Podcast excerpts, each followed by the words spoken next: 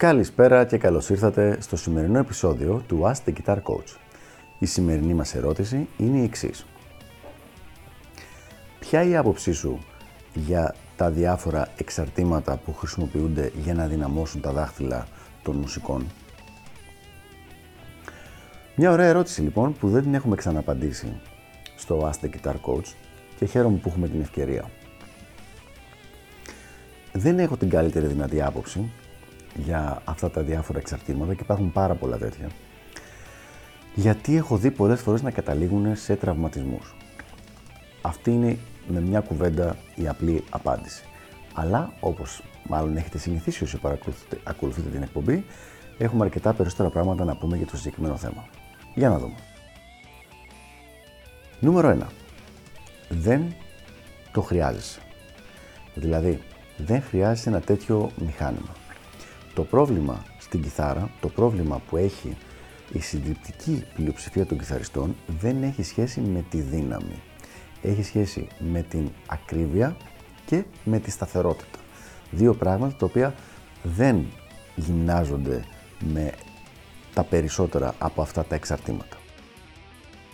Ασκήσεις σταθερότητας και ακρίβειας γίνονται χωρίς να χρειάζεται να έχεις κανένα έξτρα εξάρτημα. Έχουμε δώσει κατά καιρούς ασκήσεις στο Ask the Guitar Coach όπως αυτή εδώ την άσκηση και διάφορες άλλες οι οποίες βοηθάνε πολύ περισσότερο από το να έχεις κάποιο εξάρτημα και να κάνεις με έναν τρόπο γυμναστική σαν να κάνεις βάρη ας πούμε για τα δάχτυλά σου. Ένας άλλος λόγος είναι ότι η κίνηση των δαχτύλων δεν πρέπει να γίνεται πιο δυνατά δεν είναι δηλαδή ότι όσο πιο δυνατά γίνεται τόσο καλύτερος ο ήχος. Αλλά αυτό που θέλουμε να πετύχουμε είναι το να μπορούμε να την κάνουμε σταθερά χωρίς να κουραζόμαστε. Σε αυτό το πράγμα κάποια από τα εξαρτήματα αυτά βοηθάνε, αλλά δεν βοηθάνε περισσότερο από ότι το κανονικό παίξιμο, η κανονική μελέτη δηλαδή στην κιθάρα. Οπότε δεν τα βγάζουμε άχρηστα, αλλά δεν υπάρχει λόγος για να περάσουμε το έξτρα ρίσκο. Και για να δούμε λοιπόν ποιο είναι αυτό το ρίσκο.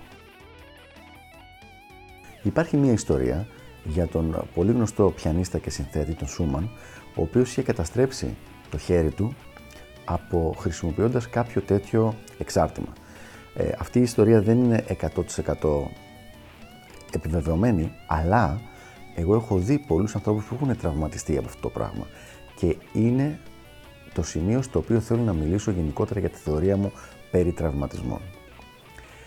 Όταν κάτι έχει φόβο να σε τραυματίσει, έχει κίνδυνο να σε τραυματίσει την κιθάρα, ποτέ δεν αξίζει να το ρισκάρεις. Δηλαδή, στη μελέτη μας πρέπει να είμαστε ξύπνοι και όχι μάγκες. Δεν πρέπει να σκέφτεσαι εγώ είμαι Ελληνάρας ή εγώ είμαι μάγκας, θα τα καταφέρω. Γιατί ένας τραυματισμός θα σε κρατήσει έξω από το κιθαριστικό σου παίξιμο για τρεις μήνες και μερικές φορές και για 6 ή 12 μήνες. Όλα αυτά έχουν συμβεί αρκετές φορές σε γνωστούς μου και δυστυχώς μερικές φορές και σε μαθητές μου που δεν ακούγαν αυτά που τους έλεγα. Όταν λοιπόν κάτι σε κρατήσει έξω τρεις μήνες, η χασούρα που έχεις από τη βελτίωσή σου σε αυτούς τους τρεις μήνες είναι πολύ μεγαλύτερη από ό,τι θα μπορούσε να γίνει αν δεν είχες προχωρήσει εκείνη τη μέρα που σε πονούσε λίγο το χέρι σου και λες θα συνεχίσω παρακάτω. Δηλαδή, αν κάθε φορά που σε, που σε πονούσε το χέρι σου για μία άσκηση εσύ σταμάταγες τελείως την κιθάρα εκείνη τη μέρα, τελείως. Όχι να σταματάς τη συγκεκριμένη άσκηση, αλλά την παράταγες στην κιθάρα και πήγαινες σινεμά, ας πούμε, θα είχες λιγότερη, ε, λιγότερο κόψιμο της πρόοδου σου από ότι αν τραυματιζόσουν μία φορά. Συνολικά, σε όλα τα χρόνια που παίζεις κιθάρα. Γιατί αν έχεις ένα μέτριο τραυματισμό ο οποίος σε κρατήσει πίσω 90 με 180 μέρες, αυτό σημαίνει ότι θα μείνεις πίσω σε όλη αυτή, ε, όλο αυτόν τον καιρό και θα μείνεις πίσω και από αυτά, όχι μόνο από αυτό που δεν έκανες επειδή σε πόναγε, αλλά και από αυτά που θα έκανες κανονικά, που δεν σε πονάγανε. Τη γνώστα στιέρα, τον αυτοσχεδιασμό, τις άλλες τεχνικές ασκήσεις. Με απλά λόγια, για να μην το κάνω πιο πολύπλοκο, κάθε φορά που υπάρχει κάτι το οποίο μπορεί να σε, να σε τραυματίσει, πρέπει απλά να το παίξεις έξυπνα το παιχνίδι και να σταματάς και να καταλάβεις ότι όπως λέει ο φίλος μου Θοδωρής, η ηλεκτρική κιθάρα και η κιθάρα γενικότερα δεν είναι ένας αγώνας ταχύτητας, αλλά ένας αγώνας, ένας μαραθώνιος, ένας αγώνας αντοχής. Οπότε πάντα σκέφτεσαι ότι έχεις πολλά χιλιόμετρα μπροστά σου και ότι θα πρέπει να κάνεις να κρατήσεις δυνάμεις για να κάνεις όλα αυτά τα χιλιόμετρα και όχι να σπριντάρεις κάθε στιγμή.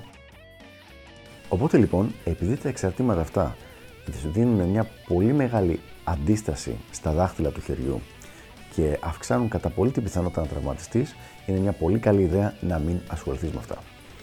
Τι προτείνω αντί για αυτά; Υπάρχουν διάφορες ασκήσεις για δάχτυλα οι οποίες γίνονται μόνο με το χέρι. Δηλαδή υπάρχει ένα πολύ ωραίο βιβλίο και ένα πολύ ωραίο βίντεο The Art of, of Finger Control του Greg Irwin.